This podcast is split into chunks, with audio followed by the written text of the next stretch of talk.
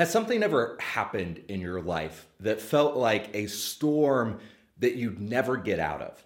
You're just hunkered down, suspended in the pause, and it seems impossible that you'll come out the other side.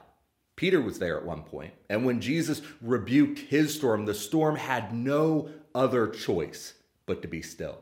God is God, and we can trust him even when our eyes tell us differently. Jeremiah saw enough evidence of the omnipotent, all powerful God that he could proclaim, Ah, Lord God, it is you who have made the heavens and the earth by your great power and by your outstretched arm. Nothing is too hard for you. Jeremiah 32 17. So when God puts something on your plate that seems impossible, remember he's the one who can make it possible. Nothing is too hard for him. Just trust him through the storm.